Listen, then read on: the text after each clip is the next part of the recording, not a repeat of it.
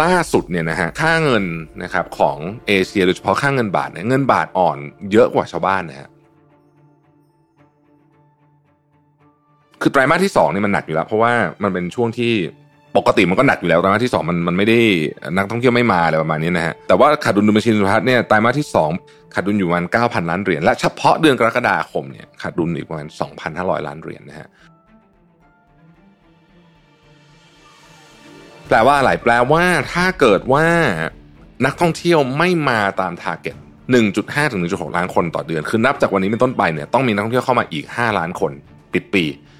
แบบนี้อาจจะช่วย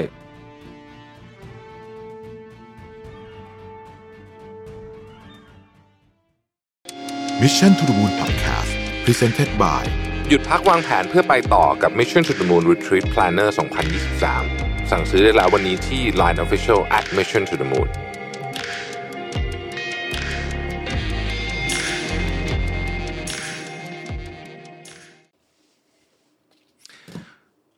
สวัสดีครับยินดีต้อนรับเข้าสู่ Mission to the Moon Podcast นะครับคุณอยู่กับประวิทย์หันอุตสาหะครับ วันนี้จะมาชวนคุยสรุปเหตุการณ์ต่างๆ จากทั่วโลกนะครับแล้วก็พูดถึงเรื่องเศรษฐกิจสักนิดหนึ่งแล้วกันเพราะผมคิดว่าเป็นประเด็นที่หลายคนก็น่าจะต้องติดตามเยอะทีเดียวในช่วงนี้นะฮะ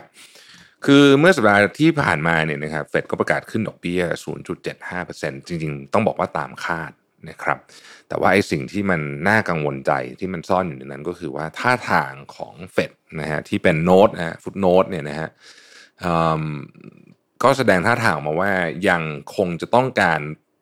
เขาใช้ว่า positive yield curve positive rate along the yield curve แปลว่าทุก yield curve มันจะเป็นเส้นใช่ไหมผลตอบแทนนะเขาต้องการดอกเบี้ยจริงให้มันเกินเป็นบวกนะครับซึ่งซึ่งหมายความว่าคือตอนนี้มันติดลบอยู่นะครับเพราะว่าดอกเบี้ยมันต่ำกว่า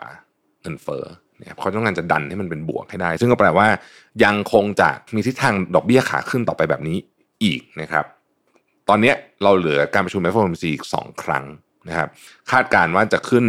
จุดเจ็ดห้าและอีกจุดห้านะครับ ขึ้นไปก็จะเป็นสี่เท่าไหร่อะสี่จุดห้าใช่ไหมนะสี่จุดห้าสี่จุดสองห้าประมาณนี้อะไอเลทมันคงคงเอ่อเนี่ยอยู่แถวๆนี้นะครับ ซึ่งมันก็อาจจะผิดบวกลบได้นิดหน่อยเพราะเพราะว่ามันก็เป็นการคาดการณ์นะฮะ เราก็มีการคาดการณ์ว่าพอขึ้นไป4.25 ปีหน้าก็อาจจะขึ้นอีกสักหนึ่งครั้งนะครับ แล้วก็จะคงอัตราเนี้ยไว้อย่างน้อยที่สุดเนี่ย ต้องเห็นปีกว่าๆนะครับ จะมีแนวโน้มว่าอาจจะลดดอกเบี้ยอีกครั้งหนึ่งเนี่ย คือนู่นนะฮะปี 2024ไตรมาสที่ 1 หรือ 2 อาจจะมีแนวโน้มลดดอกเบี้ยแต่ก็มันคงไม่ได้ลดเยอะมากนะครับ แต่ทั้งนี้ทั้งนั้นมันขึ้นอยู่กับว่าเออไอ้ตัวพวกเงินเฟ้อต่างๆ เนี่ย core เงิน core inflation ต่างๆเนี่ยมันออกมาเป็นยังไงบ้างนะครับ หลังจากที่เฟดเขาจัดการแล้ว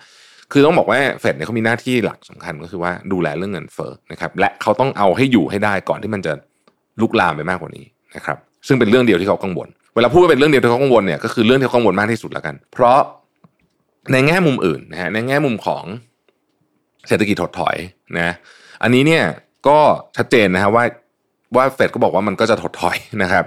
แล้วก็ไอ้คำว่า soft landing คือแบบเบาๆเนี่ยไม่ recession เนี่ยตอนนี้ไม่มีใครพูดแล้วนะฮะก็คือทุกคน expect ว่าเศรษฐกิจจะถดถอยแบบเรียกที่เรียกว่าเป็นแบบ hard landing ก็คือถดถอยแน่นอนนะครับแล้วก็ไม่ใช่ทางเทคนิคด้วยนะฮะเป็นเศรษฐกิจถดถอยจริง ๆนะครับ ซึ่งอันเนี้ยก็มีผู้เชี่ยวชาญหลายคนออกมาพูดเรื่องนี้เหมือนกัน แล้วก็มีสสนะฮะเอ๊ะเป็นสสหรือสวนะอลิซาเบธวอร์เรนก็มาพูดประมาณว่าเนี่ย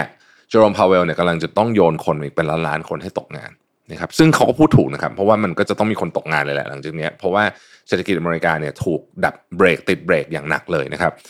ทีนี้พอพอมันเป็นแบบนี้เนี่ยนะฮะก็เลยทำให้ค่าเงินนะครับของเอเชียโดยเฉพาะค่าเงินบาทเนี่ยเงินบาทอ่อนเยอะกว่าชาวบ้านนะฮะต้องบอกอย่างนี้ เงินบาทกับญี่ปุ่นแล้วกันนะฮะคือประเทศทางการประเทศไทยกับกับธนาคารของญี่ปุ่นเนี่ยมีแนวนโยบาย อาจจะเรียกว่าไม่ได้เหมือนกันเช่นเดียวแต่ใกล้เคียงกันก็คือว่าไม่ได้ตามเฟดมากนะครับ มีแกลบอยู่เยอะ ทีนี้พอแกลบเยอะครับมันก็เป็นหนึ่งตัวที่ทำให้เงินเราอ่อน ก็คิดง่ายๆอะคุณตอนนี้คุณไปฝาก US Treasury Bill นะฮะก็คืออะไรอะพันธบัตรรัฐบาลสหรัฐตอนนี้ยิวพันธบัตรทีทีบิลสองปีเนี่ยถ้าล่าสุดเนี่ยรู้สึก 4.2นะฮะคือคุณได้4%นะนะในขณะที่ฝากอยู่ที่เมืองไทยได้1%นะพันธบัตรรัฐบาล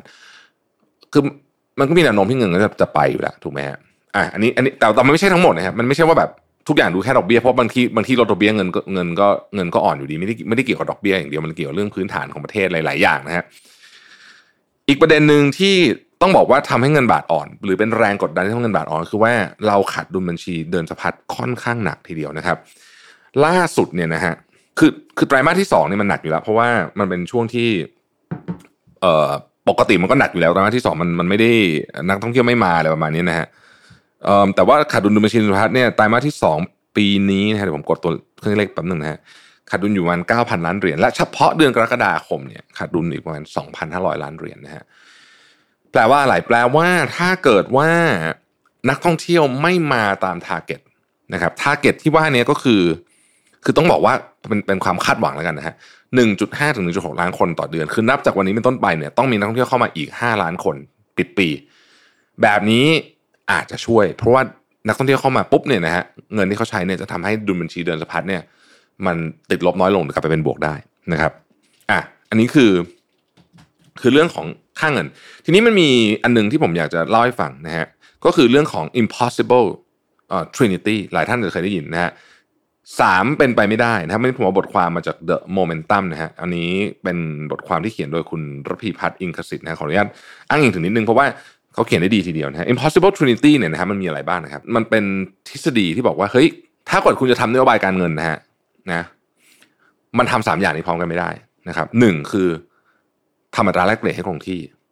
สองคือเงินทุนเคลื่อนย้ายเสรี และสามก็คือว่ามี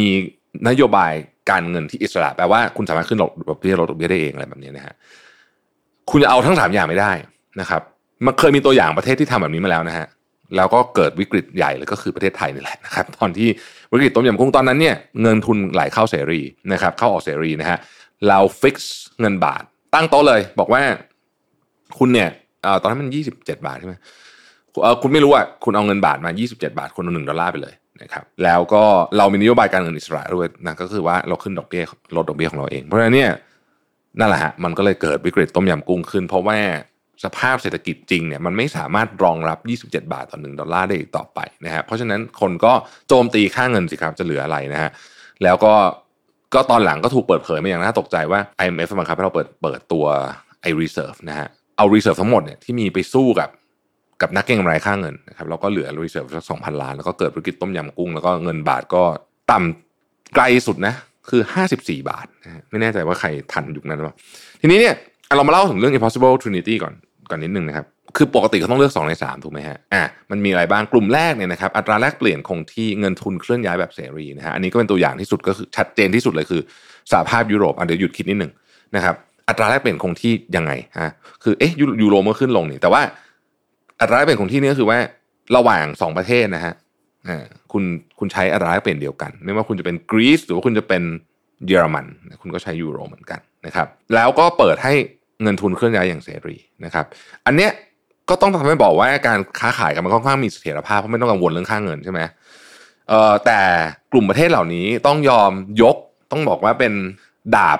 กายสิทธิ์นะฮะของประเทศตัวเองเลยเนี่ยให้กับกองกลางนั่นก็คือ ความสามารถในการกำหนดนโยบายการเงินอย่างอิสระ พูดง่ายๆคือ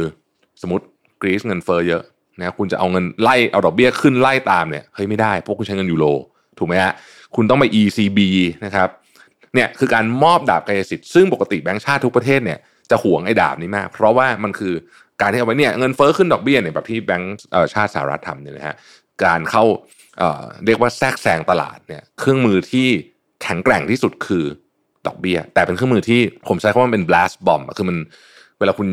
ยิงออกไปแล้วเนี่ยคุณไม่แน่ใจเหมือนกันว่าผลจะเป็นยังไงบ้าง เวลาเราขึ้นดอกเบี้ยเนี่ยนะฮะ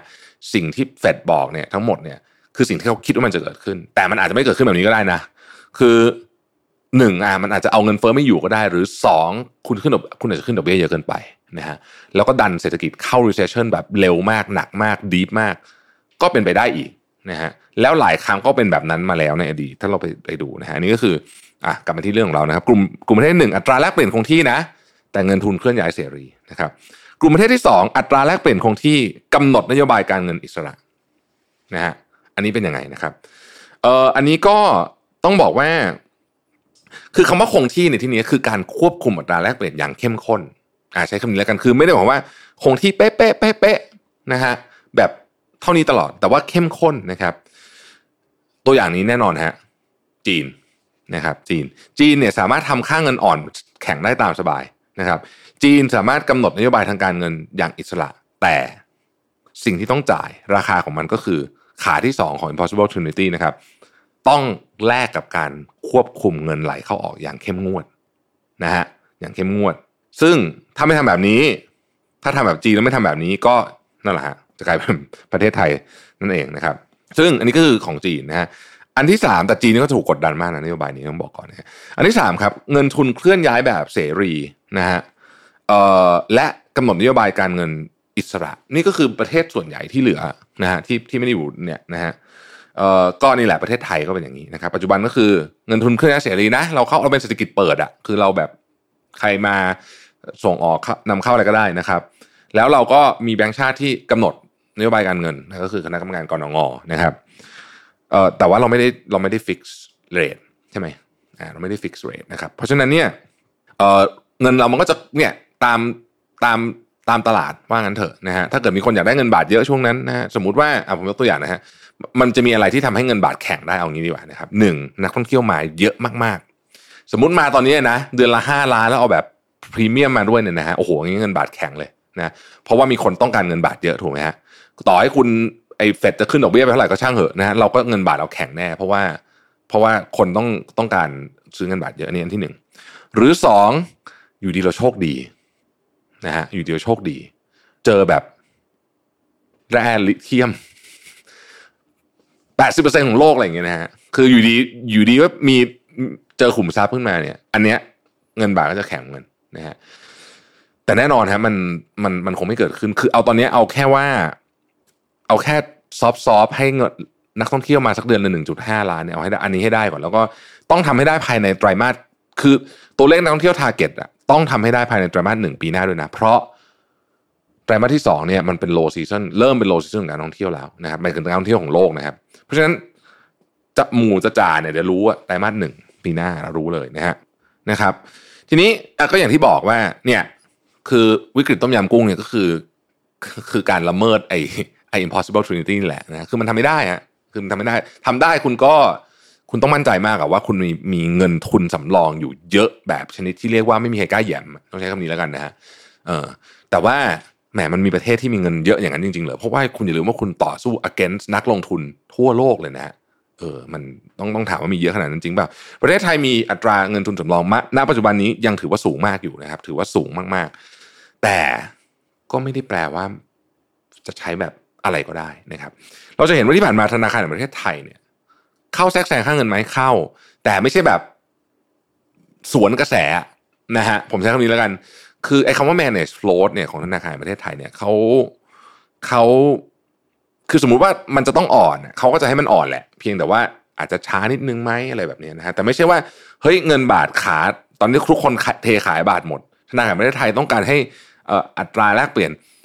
แข็งขึ้นอย่างเงี้ยโอ้โหแบบนี้นี่เรียกว่าฝืนธรรมชาตินะฮะแล้วถ้าเกิดทำแบบนี้ถามว่าทำได้ไหมก็ทำได้ แต่ว่าเงินทุนสำรองคุณมีพอเปล่า เพราะมันก็จะมีคนมาเทขายบาทใส่คุณอยู่ตลอดเวลานะครับ นี่คือสาเหตุว่าทำไมวันก่อนเนี่ยรองนายกประวิตยพูดถึงเรื่องของการเพกค่างเงินไม่ได้พูดถึงคำว่าเพกว่าใช้คำว่าเพกเดี๋ยวเดี๋ยวหาว่าผมบิดเบือนอีกคือบอกว่าควรจะอยู่ที่สามจุดห้าบาท ผมไม่แน่ใจว่าคำนี้มันแปลว่าอะไรนะไอ้ควรจะอยู่เนี่ยนะฮะ แล้วแล้วแล้วท่านสั่งการใครนะผมไม่รู้เหมือนกันนะฮะทางสั่งสั่งการท่านอาคมเติมพิทยาภัยศิษย์หรือเปล่า คือจริงๆเนี่ยไอ้เรื่องไอ้เรื่องร้ายเปลี่ยนมันคือแบงค์ชาตินะหรือหรือว่าไม่ให้ท่านอาคมไปคุยกับกับผู้ว่าเศรษฐพูดว่าไม่รู้เหมือนกันแต่ว่า ประเด็นที่จะบอกคือว่า เออ อย่าทำนะครับ คือคือผลจากการทำแบบนั้นจะร้ายแรงมาก ๆ กว่าการไม่ทำเยอะ อืมคือคือการ การบังคับให้เงินบาทมัน move กลับมาที่ 35 และต้องการให้อยู่ตรงเนี้ยโหนี่อันตราย อันนี้อันตรายมากนะฮะอันตรายมากๆ นั่นคือการพยายามละเมิด impossible trinity อีกครั้งหนึ่งนะครับซึ่งประเทศไทยเนี่ยเรามีบทเรียนเรื่องนี้แล้วคำถามก็คือเอ้ยแล้วเงินบาทมันไหลแบบนี้มันจะเป็นวิกฤตต้มยำกุ้งบอกเฮ้ยมันคนละเรื่องเลยนะคือวิกฤตต้มยำกุ้งเนี่ยมันเกิดขึ้นจากนี่แหละ เราพยายามจะต่อสู้เรื่องค่าเงิน แต่ถ้าเราไม่ได้ต่อสู้เรื่องค่าเงินก็คืออ่ามันปอดอ่อนก็อ่อนไปเนี่ยนะฮะมันก็จะไปส่งผลกระทบกับเรื่องอื่นแต่ไม่ใช่วิกฤตต้มยำกุ้งเช่นของก็จะแพงขึ้นนะครับ อะไรต่างๆนาเหล่านี้นะฮะความเสี่ยงของผู้ประกอบการจะเยอะขึ้น คุณก็ต้องมาซื้ออทำ swap ทำอะไรซื้อ future อะไรก็ว่ากันไปนะฮะ peg เออไม่ใช่ peg จะ peg อยู่นั่นนะ hedge ค่าเงินนะครับ อะไรอย่างเงี้ยนะฮะก็ทำไปก็ทำไปผู้ประกอบการก็ทำไปนะฮะแต่ว่าเงินบาทก็จะอ่อน ถ้าเกิดว่าไม่ได้มีเหตุการณ์ต่างๆ ที่เกิดขึ้นที่ผมพูดมาเมื่อกี้นะครับ อืม ทีนี้เนี่ยเราคนผู้ประกอบการทำไงดีนะครับ ผู้ประกอบการส่วนใหญ่เนี่ย ตอนนี้ต้องบอกว่าคุณจะต้อง มันจะผันผวนสูงใช่ไหมคุณก็จะต้องลดความผันผวนเพราะว่าหน้าที่ของคุณไม่ใช่การเทรดค่าเงินนะครับไม่ใช่การทำอะไรจากค่าเงิน แต่หน้าที่ของคุณคือการขายของทำธุรกิจแล้วก็ว่ากันไป เพราะฉะนั้นเนี่ยพอมันผันผวนสูงปุ๊บเนี่ยนะครับสิ่งที่ต้องทำก็นี่แหละฮะลดความเสี่ยงแล้วก็คำนวณอัตราต้นทุนที่ถูกต้องนะครับ คือสมมุติว่าคุณคือซื้อของมาวันหน้ามันลงไป 38 บาท คุณก็ต้องรู้ว่าเฮ้ยนี่ต้นทุน 38 บาทนะ อืมเงี้ย แต่วิธีการที่จะฟิกต้นทุนได้ก็คือนี่แหละครับ ก็อาศัยเครื่องมือทางการเงินง่ายๆนะฮะซื้อ forward อะไรก็ว่ากันไปนะฮะอย่างตอนนี้เนี่ยผมก็บอกเลยผมบอกที่ที่ทำงานว่าเฮ้ยตอนนี้เราเราซื้อ forward ร้อยเปอร์เซ็นต์คือสมัยก่อนมันจะมีแบบเอ้ยซื้อครึ่งเดียวพอไหมอะไรอย่างเงี้ยบอกตอนนี้ไม่ต้องไม่ต้อง คือ ความผันผวนเยอะขนาดนี้เนี่ยไม่ควรจะไปคุณเลดโดยเฉพาะคุณไม่ได้อยู่ในอาชีพนี้นะฮะคือ เอาเอาว่านักเทรด forex เก่งๆ forex จริงๆนะไม่ใช่แชร์ลูกโซ่นะไอ้นักเทรด forex เก่งๆ จริงๆเนี่ยนะครับเทรดเดอร์เนี่ยก็ยังพลาดมาเยอะแยะเลยนะครับพวกนั้นนี่เขามีโอ้โหนักเศรษฐศาสตร์ทำงานเป็นร้อยคนนะฮะก็ยังบางทีก็ยังผิดเลยเพราะฉะนั้นเนี่ยก็ไม่ได้มันมันมันยากอะมันยากมากนะครับเพราะฉะนั้นอย่าไปอย่าไปคิดว่าเราจะรู้เรื่องอะผมผมใช้คำนี้เลยนะฮะโดยเฉพาะในสถานการณ์ที่มันผันผวนแบบนี้นะครับอะก็ต้องดูแลตัวเองดีๆนะในประเด็นนี้นะฮะเพราะว่าไม่มีไม่มีใครมาช่วยคุณได้นะครับ อันนี้คุณต้องทำเองนะฮะสำหรับ คนทั่วๆไปอะคนทั่วๆไปเป็นยังไงนะฮะคือถ้าเงินบาทมันอ่อนมากอะแน่นอนนะครับต้นทุนในการนำเข้าสินค้าต่างๆ ก็จะสูงขึ้นนะครับและประเทศไทยเองก็เป็นประเทศที่นำเข้าอะไรเยอะแยะเลยนะฮะเข้ามาผลิตของอะไรต่างๆนานาเหล่านี้แล้วก็ของที่ใช้ในชีวิตประจำวันเอาไม่ต้องอะไรง่ายไม่ต้องอะไรมากน้ำมันเนี่ยก็เราก็นำเข้าเยอะนะฮะเพราะฉะนั้นเนี่ยก็ต้องระวังก็ต้องระวังเหมือนกันสำหรับคนที่ประชาชนทั่วๆไปนะฮะก็ต้องเหมือนที่เราพูดกันมาตลอดนะฮะก็ต้องระมัดระวัง เพราะว่าตอนนี้สภาพ เศรษฐกิจมันน่ากลัวมากนะฮะถามถึงว่ามีโอกาสบ้างไหมอ่า มีโอกาสบ้างไหมส่วนตัวคิดว่ามีนะครับส่วนตัวคิดว่ามีโอกาสเอาผมคิดว่าใหญ่สุดเลยตอนนี้นะฮะคือตอนนี้อย่างตลาดหุ้นสหรัฐเนี่ยมันลงมาทำนิวทำนิวโลในรอบรอบโควิดทั้งหมดอะคือมันถึงต่ำกว่าช่วงที่ต่ำที่สุดของโควิดเนี่ยนะก็เริ่มน่าสนใจเอางี้ คือคือ คุณไม่มีทางซื้อหุ้นตอนที่มันถูกที่สุดได้อะเอาอย่างนี้แล้วกันนะ สมมติคุณซื้อหุ้นเนี่ยนะคุณไม่มีทางซื้อได้หรอก คุณแค่รู้สึกอ่าประมาณนี้แล้วก็มันก็ต้องต้องลุยละนะฮะคือ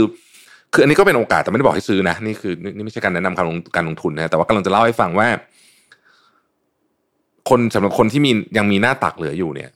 โอกาสอาจจะเป็นช่วงนี้นะครับ แต่ถ้าเป็นผมผมจะรอดู ถ้าถามผมนะ ผมจะรอดูเฟดรอบหน้าก่อนว่าเขาจะพูดอะไรในในในการแถลงนะฮะไอตัวดอกเบี้ยขึ้นเท่าไหร่เนี่ย ผมคิดว่า ตอนนี้ค่อนข้างมั่นใจว่า 0.75 นะ รอบนอน แต่ว่าอยากจะฟังแถลงเขาว่าเขามีแนวคิดอะไรบ้างนะครับ โอเค อันนี้ก็เป็นเรื่องของเงินนะฮะยาวเลยนะครับ อีกประเด็นหนึ่งที่สำคัญที่ผมคิดว่าจะต้องจับตามองมาก ๆ เลยต่อจากนี้ก็คือประเด็นที่รัสเซียนะครับ คือตอนนี้รัสเซียอย่างที่หลายท่านทราบนะครับ ปูตินมีการเรียกกำลังเสริมสามแสนนายนะฮะแล้วก็หลายคนก็วิเคราะห์ว่ามันเป็นเพราะว่าเพียงพล้ำหรือเปล่านะฮะก็เพียงพล้ำจริงๆแหละในสนามรบนะครับ แต่ว่าในขณะเดียวกันเนี่ย ก็จะมีการประกาศคล้ายๆกับว่าอะไรนะทำประชามตินะครับ รวมสี่แคว้นเข้ามาด้วยเลยเนี่ย ก็คือเป็นการเป็นการบอกว่าถ้าถ้าแผ่นดินนี้เป็นของรัสเซียนะฮะถ้าแผ่นดินเป็นของรัสเซียแล้วเนี่ย แล้วการที่มีการรบกันในแผ่นดินนี้ โดยอาวุธของนาโต้นะครับ อันนี้ไม่ไม่เหมือนกันนะฮะคือก่อนหน้านี้ที่รบเนี่ยมันเป็นแผ่นดินใช้คำว่ารัสเซียไม่ได้เคลมแผ่นดินนี้ถูกไหมแต่ถ้าเกิดเคลมแล้วมันเรียกว่าแผ่นดินของรัสเซียแล้วเนี่ยนะฮะแล้วนาโต้ไปส่งอาวุธให้ยูเครนไปลบในแผ่นดินของรัสเซีย อาจจะกล่าวได้ว่านี่คือการเปิดสงครามอย่างเต็มรูปแบบกับรัสเซียก็ได้คือเกือบเกือบเต็มรูปแบบแล้วกัน เต็มรูปแบบก็ต้องส่งทหารเข้ามา แต่นี่ก็คือเป็นการรบบนแผ่นดินของรัสเซียแล้ว ถ้าเกิดจะคิดแบบนี้นะฮะซึ่งมันก็เป็นอะไรที่ก็โดนด่าเยอะแหละผมว่าคือคือทั่วโลกก็ไอ้นี่เยอะนะครับ แล้วก็คำนี้อันที่สามซึ่งเราก็ค่อนข้างจะได้ยินมาคือคาดการไม่ได้แล้วแหละว่าสักวันหนึ่งจะต้องหลุดออกมาจากจากปากของ ของปูตินแน่นอนก็คือเรื่องของนิวเคลียร์นะครับนิวเคลียร์มันมีหลายแบบ มันมี strategic nuclear ประเภทบอมทีหนึ่งหายไปทั้งเมืองเลย อันนี้นะฮะคือแบบว่ากะให้เอาราบพนาศูนย์ไปเลยอย่างนั้นเรียก strategic nuclear นะครับ ซึ่งโอกาสโอกาสใช้น้อยมากน้อยมากนะครับแต่ว่าไอ้ที่เขากลัวๆกันเนี่ยคือเขาเรียกว่า tactical nuke หรือ tactical nuclear ซึ่งซึ่งมันเล็กกว่าเยอะนะฮะแต่ไอ้เล็กกว่าเยอะเนี่ยนะฮะคือคือ ไอ้เล็กกว่าเยอะเนี่ยก็ยังมี tactical nuclear ที่ใหญ่กว่าระเบิดที่ไปลงที่ฮิโรชิมานะผมจำหน่วยวัดไม่ได้รู้สึกมันเป็นร้อยกิโลตันนะฮะระเบิดที่ลงที่ฮิโรชิมาเนี่ยสิบห้ากิโลตัน ไอ้ไอ้ร้อยกิโลตันเนี่ยคือคือ tactical nuclear นะนะฮะไม่ไม่ใช่ strategic nuclear นะ strategic nuclear มันไปไกลกว่านั้นเยอะแล้ว tactical nuclear แปลว่ามันเป็นหัวรบที่ปล่อยจากที่ไหนก็ได้จากเครื่องบินจากคือยิงง่าย trace ยากนะครับปล่อยจากรถบรรทุกยังได้เลยอะไรแบบนี้นะคือมันก็คล้ายๆ ขีปนาวุธ ทั่วๆไปเนี่ยแหละเพียงแต่ว่ามันอำนาจมันร้ายแรงกว่าเยอะเท่านั้นเองนะครับ ถ้ามีการใช้นิวเคลียร์เกิดขึ้น ถ้าไม่ว่าจะด้วยเหตุการณ์อะไรก็ตามหลายคนก็กลัวถ้าเกิดว่าให้คือปูตินเนี่ยเขาก็มีแรงกดดันเรื่องการเมืองภายในนะครับ คือตอนนี้คนก็เริ่มไม่พอใจขึ้นมากแล้วและที่สำคัญที่สุดก็คือฝั่งที่เป็นฝั่งสนับสนุนเนี่ยก็เริ่ม เอ๊ะ เยอะละ เพราะฉะนั้นก็มีแนวโน้มว่ามันจะถึงจุดที่มีการดันไปติดหลังชนฝาหรือเปล่า ถ้าเป็นอย่างนั้นจริงน่ากลัวมากนะฮะน่ากลัวมาก อันนี้ก็เป็นอีกปัจจัยหนึ่งที่ ที่เราไม่รู้จริงๆว่ามันจะออกหัวออกก้อย เดาทางเงินเฟ้อยังพอเห็นเทรนด์แต่เรื่องนี้มันพลิกได้แบบหัวทิ่มเลยนะฮะคือเงินเฟ้อเนี่ยหลังจากนี้คือผมคิดว่ามันก็อาจจะไม่ได้เป็นไปตามที่เราคิดร้อยเปอร์เซ็นแต่มันก็จะไม่หลุดจากกรอบเยอะเพราะมันมีเครื่องไม้เครื่องมือเข้าไปเยอะแต่ไอ้เรื่องเนี้ยไม่แน่นะครับอะก็ผมคิดว่าเป็นสองประเด็นใหญ่แล้วกันนะฮะที่เราก็น่าจะต้องจับตามองในช่วงนี้นะครับ เรื่องของค่าเงินนะครับ แล้วก็เรื่องของอ วิกฤตรัสเซียยูเครนนะฮะว่าจะเป็นอย่างไรต่อไปนะครับแล้วก็ยุโรปกำลังจะเข้าหน้าหนาวแล้ว ที่บอกว่าสำรองพลังงานไว้เพียงพอเนี่ยนะฮะมันพอจริงเปล่าเพราะว่าแล้วมันจะหนาวมากไหมนะครับอืมอันนี้ก็ต้องรอติดตามอีกทีหนึ่งเพราะว่าหากเศรษฐกิจยุโรปไม่ดีเนี่ยนะฮะนะผมคิดว่าประชาชนข้างในก็จะเริ่มออกมาเรียกร้องอะไรหลายอย่างที่ทำให้บางทีเนี่ยหลายประเทศที่กำลังส่งอาวุธให้กับยูเครนอยู่เนี่ยอาจจะต้องแบบ ออมมือนิดนึงไหมเพราะว่าเดี๋ยวโดนโดนประชาชนด่านะครับ อันนี้เป็นอีกเรื่องหนึ่งที่ต้องติดตาม เพราะถ้าเกิดว่าอาวุธไม่ไปที่ยูเครนเนี่ย เกมของสงครามจะเปลี่ยนนะครับ ขอบคุณที่ติดตาม Mission to the Moon นะฮะแล้วเราพบกันใหม่วันพรุ่งนี้ครับ สวัสดีครับ Mission to the Moon Podcast Presented by หยุดพักวางแผนเพื่อไปต่อกับ Mission to the Moon Retreat Planner 2023 สั่งซื้อได้แล้ววันนี้ที่ Line Official at Mission to the Moon